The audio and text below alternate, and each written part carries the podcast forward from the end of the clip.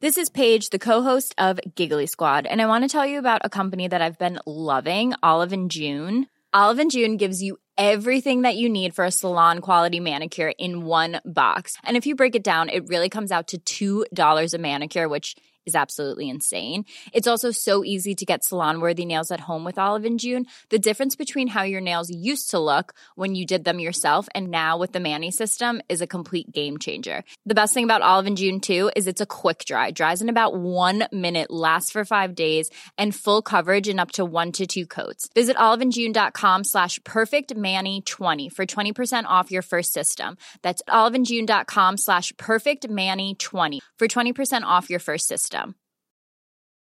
Say hello to a new era of mental health care.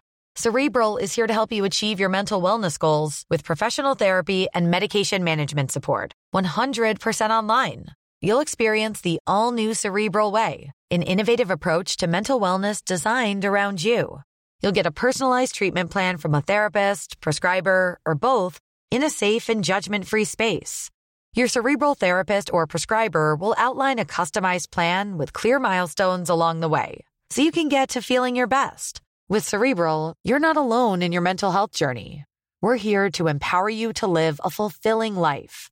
So take that first step towards a brighter future and sign up today at cerebral.com slash podcast and use code ACasts to get 15% off your first month. Offer only valid on monthly plans. Other exclusions may apply. Offer ends July 31st, 2024. See site for details. Hey, I'm Ryan Reynolds. Recently, I asked Mint Mobile's legal team if big wireless companies are allowed to raise prices due to inflation. They said yes. And then when I asked if raising prices technically violates those onerous two year contracts, they said, What the f are you talking about, you insane Hollywood ass?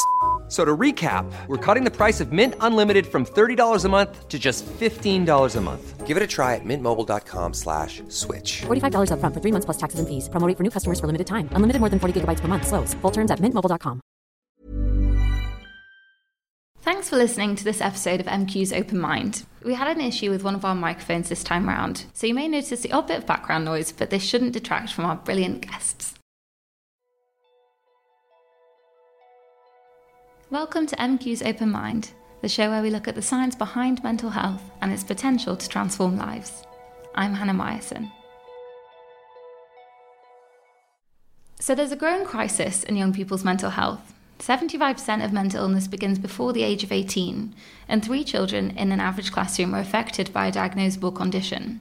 Here at MQ, we welcome the government's commitment to review mental health services for young people and increase mental health training in schools. But how can the education system play a part in solving this crisis? And how responsible are schools and teachers? I'm joined today by three people who all have a voice in this discussion. Damani, a college student with experience of anxiety and a member of MQ's Young Persons Advisory Group. Nick, who spent his career working in schools and currently steers a number of projects researching young people's mental health. And Lucy, a lecturer in psychology and education and a researcher focusing on mental illness during adolescence. Thank you very much for joining me, all of you. I want to set the scene by asking each of you what factors you think are affecting young people's mental well-being today. So, what's changed today in comparison to 30 or even 10 years ago? Nick, I'll start with you. Lucky me. Um, I think first and foremost is probably the recognition of um, mental health and well-being issues. I think we're much earlier in recognising when young people are struggling and therefore early identification, um, certainly from a, a, school side, comes into it. I think one of the biggest differences will be technology and young people's use of technology. And the fact they're not able to leave anything alone. It's a constant drip feed through their social media, mobile phones, and, and those things. So, so maybe contrasting back um, 20, 30 years ago when you had a problem, it kind of stayed with you and you went home with it. Now it's a problem that keeps getting picked away at. But yeah, those two things I think stand out for me. Lucy, I wonder if you felt the same way or if you felt there were any additional factors. So, firstly, I think it's a slightly open question about how much worse it has got. You know, adolescence has always been a period of vulnerability for developing mental health problems. Um, so I think the things that made adolescents vulnerable 30 years ago is still true now. So it's a period of massive, massive change, basically massive biological change, massive social change in terms of what's happening in your friendships and relationships. In terms of anything new that's happening, I think there's not a lot of good research on this at the moment, but certainly anecdotally, exam stress seems to be a big problem at the moment for young people And there's the big question about social media and whether what social media is actually doing. Again, there's not much good evidence that it really is contributing to the problem, but maybe we can talk about that Yeah. more. Yeah, it's a big Definitely. question. Definitely. And Damani, for you, someone who is much younger than all of us, what do you think is affecting young people's mental health today? So, what I've noticed is the entire change in the exam culture and how the entire curriculum has changed.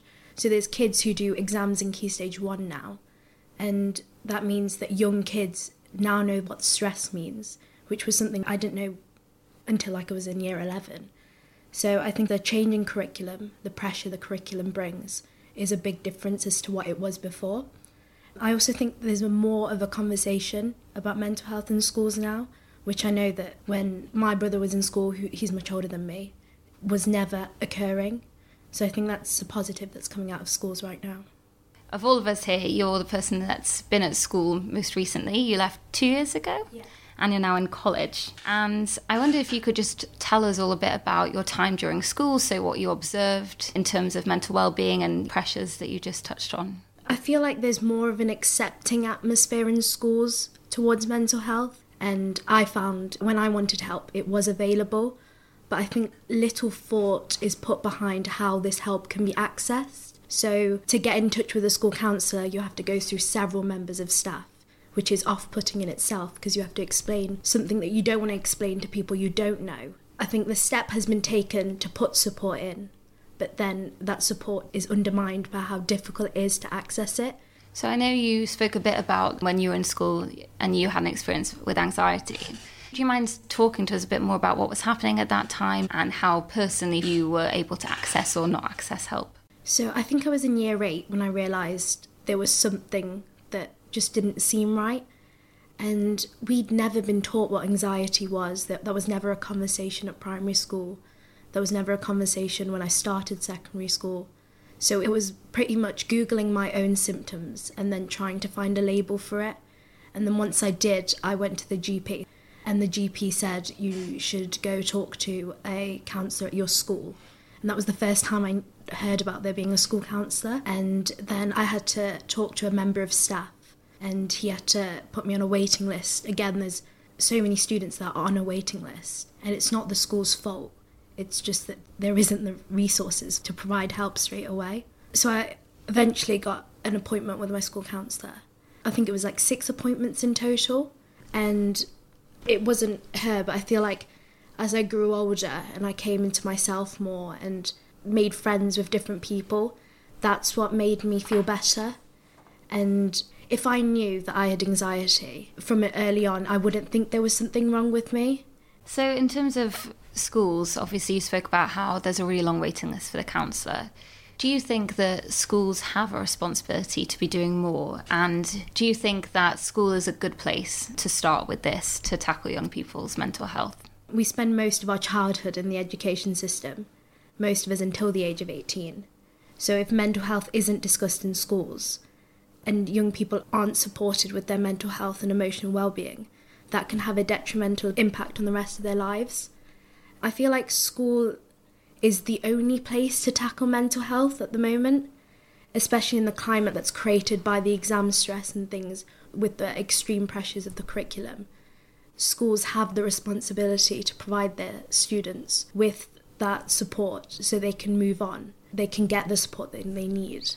I suppose, Nick, that brings us really naturally on to you. I wondered if you could just give us a brief overview of your teaching career and some of the things that you observed during that time. Yeah, so my um, I did 20 years of um, serving young people in London, um, various roles from advanced skills teacher through latterly to uh, deputy head teacher. Um, I was designated safeguarding lead, so working very much at the coalface of, of young people in crisis for a whole host of reasons, as well as uh, mental health and well-being. It's interesting, Damani, your perspective on school because I'm not sure I agree with that, which is probably why you've invited me. Um, but because I think um, schools schools are under a huge amount of pressure, full stop, and well-being is an issue for for teachers as well as students. There is clearly an increase in young people in crisis. And clearly, a need to rethink how we do it. I don't think it's a money thing. I think if the government uh, turned around and said, here's X billion pounds to solve uh, mental health issues in school, it's not going to touch it. It's not a money thing. It's a it's an understanding the whole young person, and it's also about rethinking what what the purpose of education is. So there is a requirement in education that you will be tested on what you know. To go on to the next level of progression, you need to have qualifications. So a lot of the pressure starts with universities and filters down in terms of the requirements they need of young people to access their courses, and so that you can see how the trickle down effect is in the accountability that hits schools my my belief is that young people need adults that notice them, whether that be the the dinner lady through to the school caretaker to teaching members of staff, backroom staff, and that, that we need to notice as adults working with young people.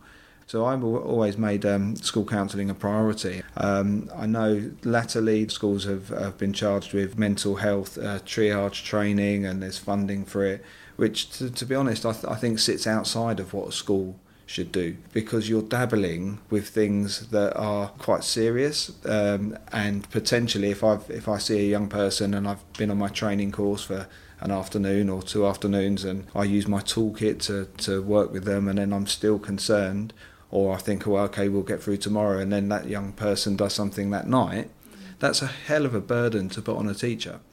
The um, the changes to the curriculum I think um, have a, definitely had an impact so art subjects are squeezed now, and subjects where um, students would engage and explore themselves through the subject, your music, performing arts, drama, PE, dance, your design technology subjects, where they're they're actually more therapeutic in the learning as opposed to being rote learning and memorizing things. They've come under huge amount of pressure with the, the performance measures. The performance measures are driven by government. The they're also driven by what university want, and so the cycle continues. Um, and it, unless we rethink education, full stop, it's not going to change. I know you mentioned that you were in education and you were there for uh, quite a lot of time, and I just want to ask you if this had any impact on your decision to leave teaching. Did, did that influence my decision? I think my frustration was that I couldn't do more you know, the school I was at had um, close to 30 open child protection cases. So I felt a huge responsibility to, to all of the children I served um, and a, a growing frustration that nobody's prepared to take responsibility for.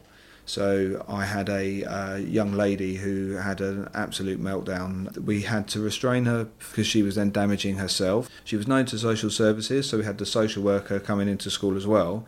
And at, at one point, I had uh, police social services, ambulance service, and myself as designated safeguarding lead having a conversation in reception about the young person that needed help, and not one agency would take responsibility for her. And uh, in the end, my colleague actually took her to hospital to CAMHS A&E.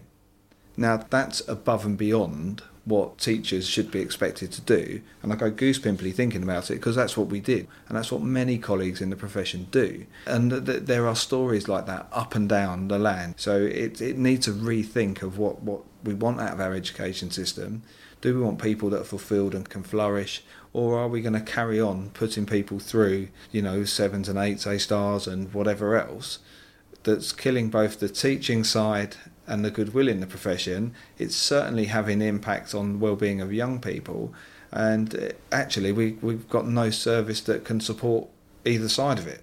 I just want to touch on what you mentioned about the impact that this has not just on young people in schools, but also on teachers and their own well-being. I wondered if you had any experience of that, or if you've helped any colleagues with experience of that. My first first real experience was um, I was a PE teacher and was presented with a boy that wouldn't get changed for PE, which you know happens. Uh, it's not everyone's favourite subject. And when um, I spoke to him about it, he was covered in about 150 cigarette burns. I will never forget that. It was uh, something he said his mum did because she loved him, and you know that's you know that's meat and drink. Sadly, teachers experience that all of the time. So you live that that lives with you with every child or young person that you're dealing with in crisis or in a, a safeguarding uh, situation, and you you everyone has different mechanisms in coping with that. Schools are becoming more aware of the need for supervision. So uh, I was lucky enough to have a safeguarding officer for a period of time who I made sure had proper supervision with um, a trained uh, counsellor for her. But it, it's hard for teachers dealing with those on the front line. But it's hard for teachers in education, full stop. Teachers are aware of, of where young people are more often than not. What they don't have is the capacity, the skills to, to maybe support and unpick that.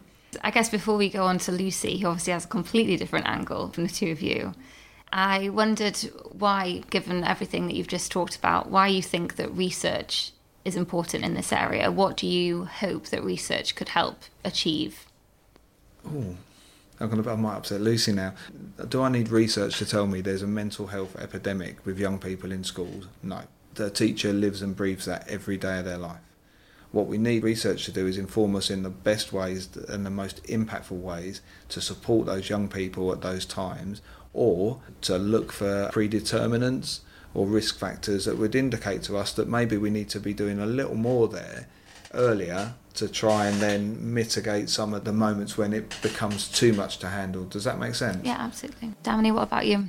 I'd say research is answers, and um, with the projects that we hear about at MQ, that research is so vital to evaluating those risk factors and to predict, almost predict who is at most risk. And I think that that sort of thing can change an entire young person's life. So, Lucy, I suppose that brings us to you. Um, I wondered if you could talk to us a bit about the research that you do and, from a personal perspective, what motivated you to, to get into that field. Well, I've always been interested in mental health from when I did uh, psychology as an undergraduate. Um, and then I did some research experience in a child anxiety clinic when I finished my degree. And so from there, I just became more interested in the research side of it. I did a PhD, but then from there, I moved more into uh, adolescent mental health.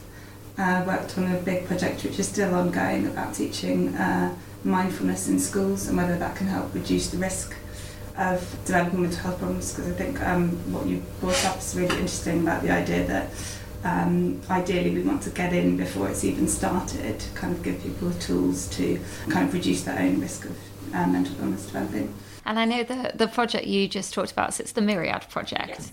And I wondered if you could just tell us a bit more about that and why this idea was tested in the first place. So, so I was explaining what mindfulness is because Myriad is all about teaching mindfulness. And I think it's been a word that's been thrown around quite a lot, but people don't necessarily know what it is. So, mindfulness is essentially a form of attention training. It's about teaching yourself to focus on the present with the idea that if you spend too much time thinking about the past, then that's kind of linked to depression. And if you spend too much time thinking about the future, that can be linked to anxiety. So, actually, kind of the most psychologically healthy place to be is to exist in the present. And that's not even just like, what am I doing today? But it's the idea of like right now, this instant, you know, can you feel your feet on the floor? Like, can you notice what thoughts are going through your mind? Um, what can you hear? What can you see around you? Being very present in this moment. Now, some people are naturally more mindful than others. We're all kind of on a, a spectrum of it, but it's a skill that you can teach, and you teach it by meditating. And this isn't new, this has been around for thousands of years, but actually in the last kind of 30 years or so, people have become more interested in how it's linked to mental health, particularly if you have um, had several episodes of depression in the past and you learn mindfulness when you're well, it reduces the risk of having a relapse, of having another episode of depression. Mindfulness is already being taught in schools. There's an awful lot of enthusiasm in some schools for mindfulness, um, but actually the evidence before Myriad, the evidence base wasn't great. So lots of people were teaching uh, mindfulness without really knowing exactly what it was doing. And I would say this is where research is really important because you know, at best it's not doing anything, but at worst it could actually be harmful. So we need we need big trials and lots and lots of people to kind of scientifically evaluate how effective mindfulness is and whether it's doing what people kind of anecdotally say it might be doing. How big is the scale of this? So, in there's several different arms of Myriad, but the big main trial is about 6,000 adolescents, uh, 11 to 14 year olds in that part. Because ideally it's just before mental illness begins. What do we know about why so much mental illness starts in adolescence. You know, there's obviously the figure that we all use about 75% of mental illness starting before 18. From science, what have we seen that can explain why this happens? So I think basically it's that there's a massive period of change. Kind of every facet of your life is changing in adolescence. So before the advent of MRI imaging, so about 20, 25 years ago, we generally thought that the brain stopped developing in childhood. We now know that that's not true, and there's a massive amount of uh, development that's happening in the brain in adolescence. So by that I mean the teenage years and into the 20s and possibly even into the 30s.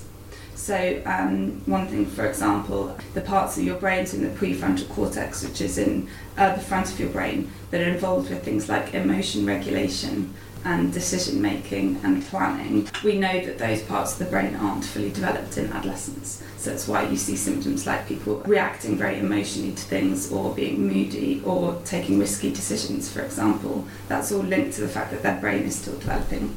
And there's also a big social shift in terms of how much you care about what your peers think. Um, and how uh, susceptible you are to social influence and peer pressure. So it's kind of like a big melting pot of social and biological factors, which increases your risk of mental illness. I suppose, you know, I've asked Damani and Nick, both of them who have different opinions slightly on whether schools are a good setting for these interventions to take place. Uh, I think we can probably all agree they're not the only setting, certainly, but from what you've seen in the research that you've done, do you think they're a good starting point? I think it's it's such a complicated question, and I was thinking that when you guys were talking about this, it can never, it should never ever be a replacement for the NHS, and certainly when we're talking about serious mental health problems, absolutely it's not the school's job to deal with that, and it's certainly not teachers' jobs who are not trained in being, you know, clinicians and therapists. But I do think there's a role that school has to play in terms of teaching young people how to cope with negative experiences, I suppose. Because I think, like, you know, this is where they go every single day, this is where children are. But I also think it's a big question about, in order for this to really happen, we need to really shift about what we think education is and what we think schools are and what are the goals that we want for people coming out of, out of school. And I suppose that harks back to what you were saying, Nick. You know, do we want the goals to be well rounded people who know how to navigate themselves through a difficult situation, or is it the goal that they go through all these hoops, they pass the test, they get on to the next stage? Or is there a world where those two goals can sit side by side? Yes. Is there a world where they can sit side by side? And I think partly it's how we view children. Now we're recognising that they're, they're complicated young people, so now we've got to change our mindset, how we deal with that. Of course, you can develop, you know, well-rounded, um, stunning young people that are well balanced and are going on make um, amazing contributions and get qualifications that enable them to do that. That's uh, if uh, if all factors supporting that individual are there um, in terms of family and environment and all of those things. The moment you start moving away from the average, as it were, and move to the periphery, those factors aren't there. That becomes a completely different set of experiences for the young person. And so, you know, we don't we, we don't teach average children. It'd be great. Well, would it be great if we did? I don't know. We don't teach average, do we? We've talked about the kids that have participated, but we haven't really spoken about the teachers. And I wondered the reaction that you got from the teachers when you approached them for their schools to take part in this study. I was just thinking, then some people that we approached said they didn't want to be involved because what we were asking was that they would take one hour a week for the children and adolescents who were taking part uh, for a mindfulness class. And some people said no, they didn't want their school to take part because they didn't want that hour taken away from studying, which was so frustrating because it's not one or the other. It's not the idea that actually if if you take out time to look after someone's mental health and well-being that then they will perform worse. I mean it's not it's not true if you have children adolescents who are depressed we know they perform less well they spend less time in school etc so I really think there's this pervading idea for, for some heads not all of them that they don't want to waste time on mental health and I think that's such a shame on the other hand we have other teachers who were kind of jumping at it because it was like free mental health support. So we had a mixture. You know, we did not have difficulty recruiting for this study because you know lots and lots of schools do care about mental health and they're desperate for more help. It's, in, it's interesting. It's it goes back to the values I think of um, of of the school or the organisation because I spent a lot of time with year eleven and year 30 talking about well-being and managing stress. And if you construct your timetable accordingly you, you can head those things off by by spending time on well-being and mindfulness and and more therapeutic outlets. We we um, we developed a, a sensory room because uh, we recognised that we, we had some vulnerable young people that needed somewhere where they they could go and just have time out and the um, I mean I'll give you an Im- the impact and and I'm very mindful in in how I qualify these figures. So when I started at the school, exclusions, fixed term exclusions were around 197. So as I finished at the school, we'd got them down to I think 48 was the lowest in a year. Now, one of the reasons I wholeheartedly believe is because at that point we increased the counselling provision, we had the sensory room, and we made it a priority. You know that we need to. It's a it's a mindset and value shift that, so that everyone notices. And I think you know it. The irony of, of, of what you describe, Lucy, is that you end up trying to backfill it in the exam years because you haven't addressed it earlier down the pipeline, as it were. And the, the term that often comes up about the kind of best approach for school mental health is whole school approach and it sounds like exactly what you're describing like it's it's not about having an hour of P, you know a couple of hours of PSHE on mental health a term but actually it's about everyone being on the same page about mental health and that means all staff um, you know it means having an approach that kind of pervades throughout the whole school ethos about supporting well-being you've spoken a lot about, and it's something that I think we need to appreciate, that every child is different. And with that being said, Lucy, do you think that things like Myriad, where you're teaching mindfulness, can that be a one size fits all approach? Are there ways that, despite all of these complexities, there can be sort of blanket rules that we can bring to schools to improve mental health? I think it probably works very well for some people and less well for other people, and we don't have a good understanding of that yet. But the idea about myriad and mindfulness that's different stuff that's come before is that it, it is trying to teach everyone these skills. It's not just people who are unwell who could benefit from mental health support. You know, everyone has mental health that could, could potentially be improved. There's no one size fits all, and I think maybe part of what schools need to do going forward is to help young people work out what is it for them that's helpful for managing stress. Um, exercise, you know, we know from massive studies with adults that exercising is protective for mental health problems. There's interesting stuff going on at Reading at the moment about um, exercise for um, protecting against adolescent depression. It's not going to be the same thing for everyone, but I think exercise is a big, simple thing that we know helps. And it's also about fun you know, we've talked a, a lot about education. You know, so I've talked a lot, obviously. Where's fun? We seem to have lost that element of, of learning because we're focusing so much on on outcomes and do you know it and this uh, pressure to have had whether it's a knowledge based curriculum or whatever. Where's where? What about the fun based curriculum? Where's where's the um, the you know the excitement around creating something or doing something or or actually getting something so blazingly wrong that you laugh at yourself and think, God, did I really just do that in front of all my friends? You know, that seems that that's gone, and uh, and it's a shame because it impacts on. There is no outlet, and if you're not laughing or having those fun moments in your school day, it's actually quite a bleak bleak yeah. place to be. Yeah, and Damani, I can see you nodding along. It's worth asking you if if that's something that you experienced and you know now that you're at college is that a different atmosphere do you feel like that creative outlet is perhaps encouraged more? I'd definitely say the creative outlet is expressed more in college. And I think that's just the way teachers in colleges talk to their young people. So every single teacher I have looks at me as a young person, as a student, more as a child. And we have those conversations and we have that relationship, which is why I'd say we do bring that fun element back into lessons. And it's okay to get something wrong. Whereas I think in secondary schools currently, the climate is very much exams, and that pressure's too much. And I think that's just excluded fun out of the curriculum. So I'd like to move on now. We referred to our supporters for some questions. One of them from a lot of parents was this idea that alongside this growing crisis in young people's mental health, there was also the idea that we're talking about this terminology a lot more. You know, kids today know what the words anxiety are associated with, and, and likewise with depression. And what a lot of people wanted to ask is is there a danger there that the more we talk about mental health, the more people will feel attached to things we're describing and perhaps become more anxious about, you know, normal adolescent emotions than they need to? I think part of what's so complicated about mental health at the moment is exactly what you just described is that, well, when we see some reports of increase in um, mental health symptoms, that at least part of that could be that people are labelling things as anxiety or um, other mental health problems which might not previously have been labelled as that and perhaps shouldn't be labelled as a mental health problem. And I think we're but we're in this weird period at the moment where at one end you have this where um, possibly people are call, calling just kind of everyday stress, transient stress. Um, they're starting to think of it in terms of mental illness but also we still have you know high suicide rates and self harm and people who you know these horrendous CAMHS waiting lists. I'd be very surprised if it was creating mental health problems. Yeah.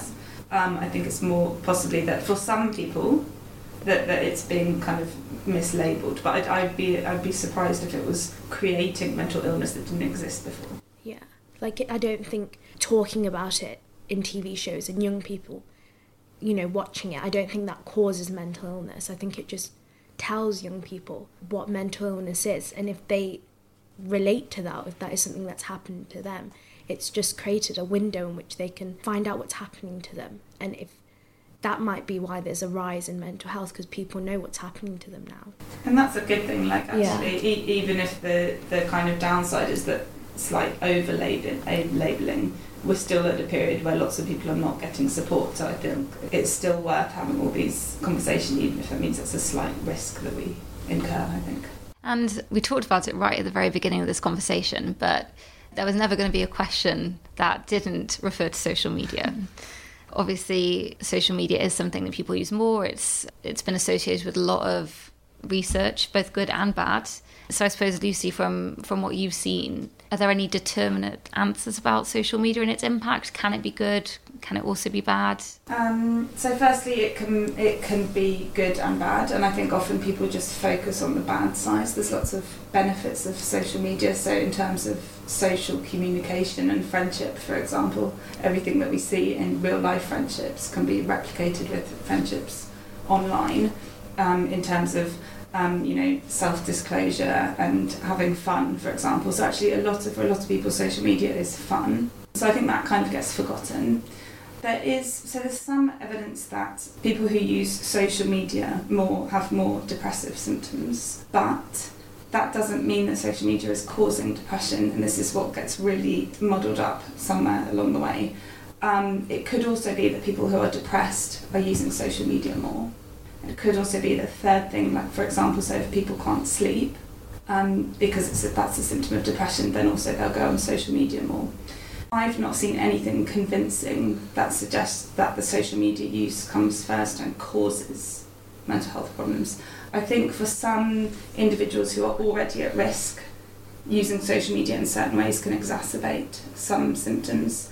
Um, but I think the, those symptoms would have existed anyway, I think the thing about social media is that it's just a new it's a new platform for adolescents and adults to do what they were already doing anyway. It's just a slightly different format. Drawing to the end, and I think you've all brought some really interesting insights. I wanted to try and end it on a more hopeful, optimistic note. And I just wanted to ask each of you, in a perfect world, what do you think are our next step? And these don't have to be steps that you think are necessarily realistic for the here and now. But if you were to ideally move forward, what would you hope we can achieve, and what would you try and do next? I think um, I think I'd go back to you know really reflecting on what the purpose of school is, what we want out of that. Are we making sure that there's a breadth in, of experience, so we're not just getting bogged down in the um, the number crunching exam type experience that um, you know young people undoubtedly go through, um, and and and really valuing um, you know how we value individuals within that.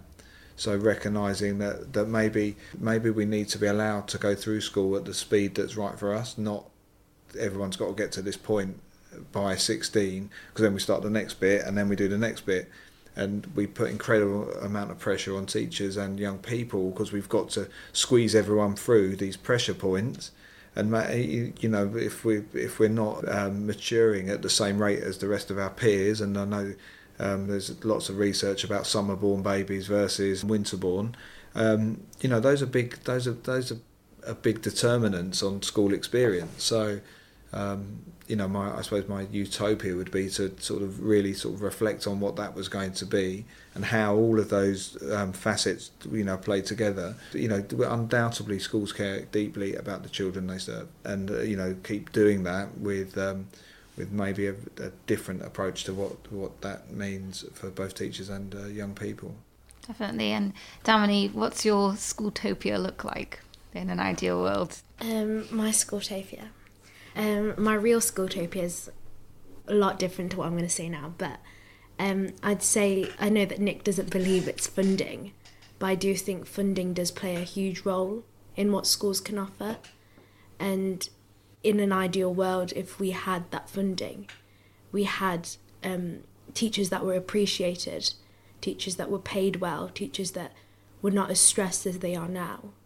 And having those teachers and that whole system work together effectively to help those young students throughout the entire time they're in the education system. And whether that's in, yes, school, the whole purpose of school is to achieve something. You know, you go to school to get grades, but having, you know, life lessons kind of put into there, I think that's that's my ideal schooltopia. Lucy, what about you? I'm trying to think. I think three things. I think all schools should have school counsellors, which means there's easy access to support.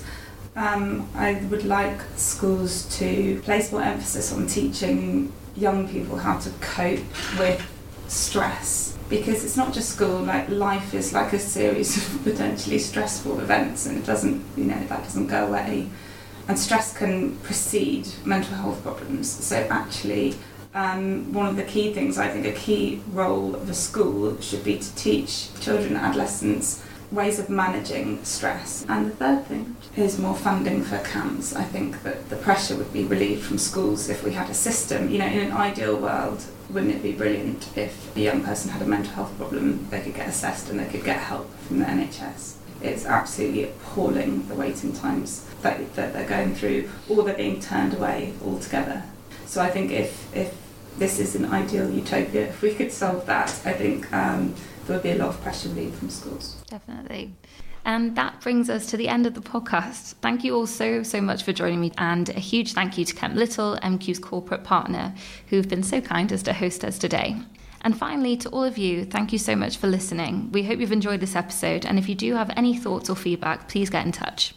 And remember, if you've been affected by anything you've heard, the Samaritans are always available on 116 123.